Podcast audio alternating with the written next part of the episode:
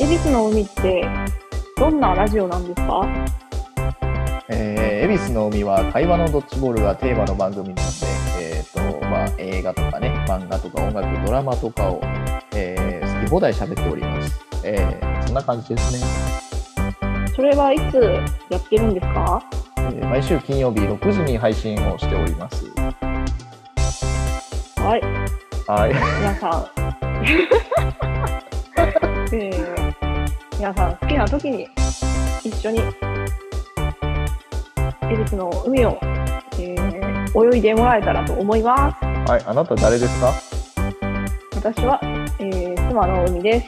はい。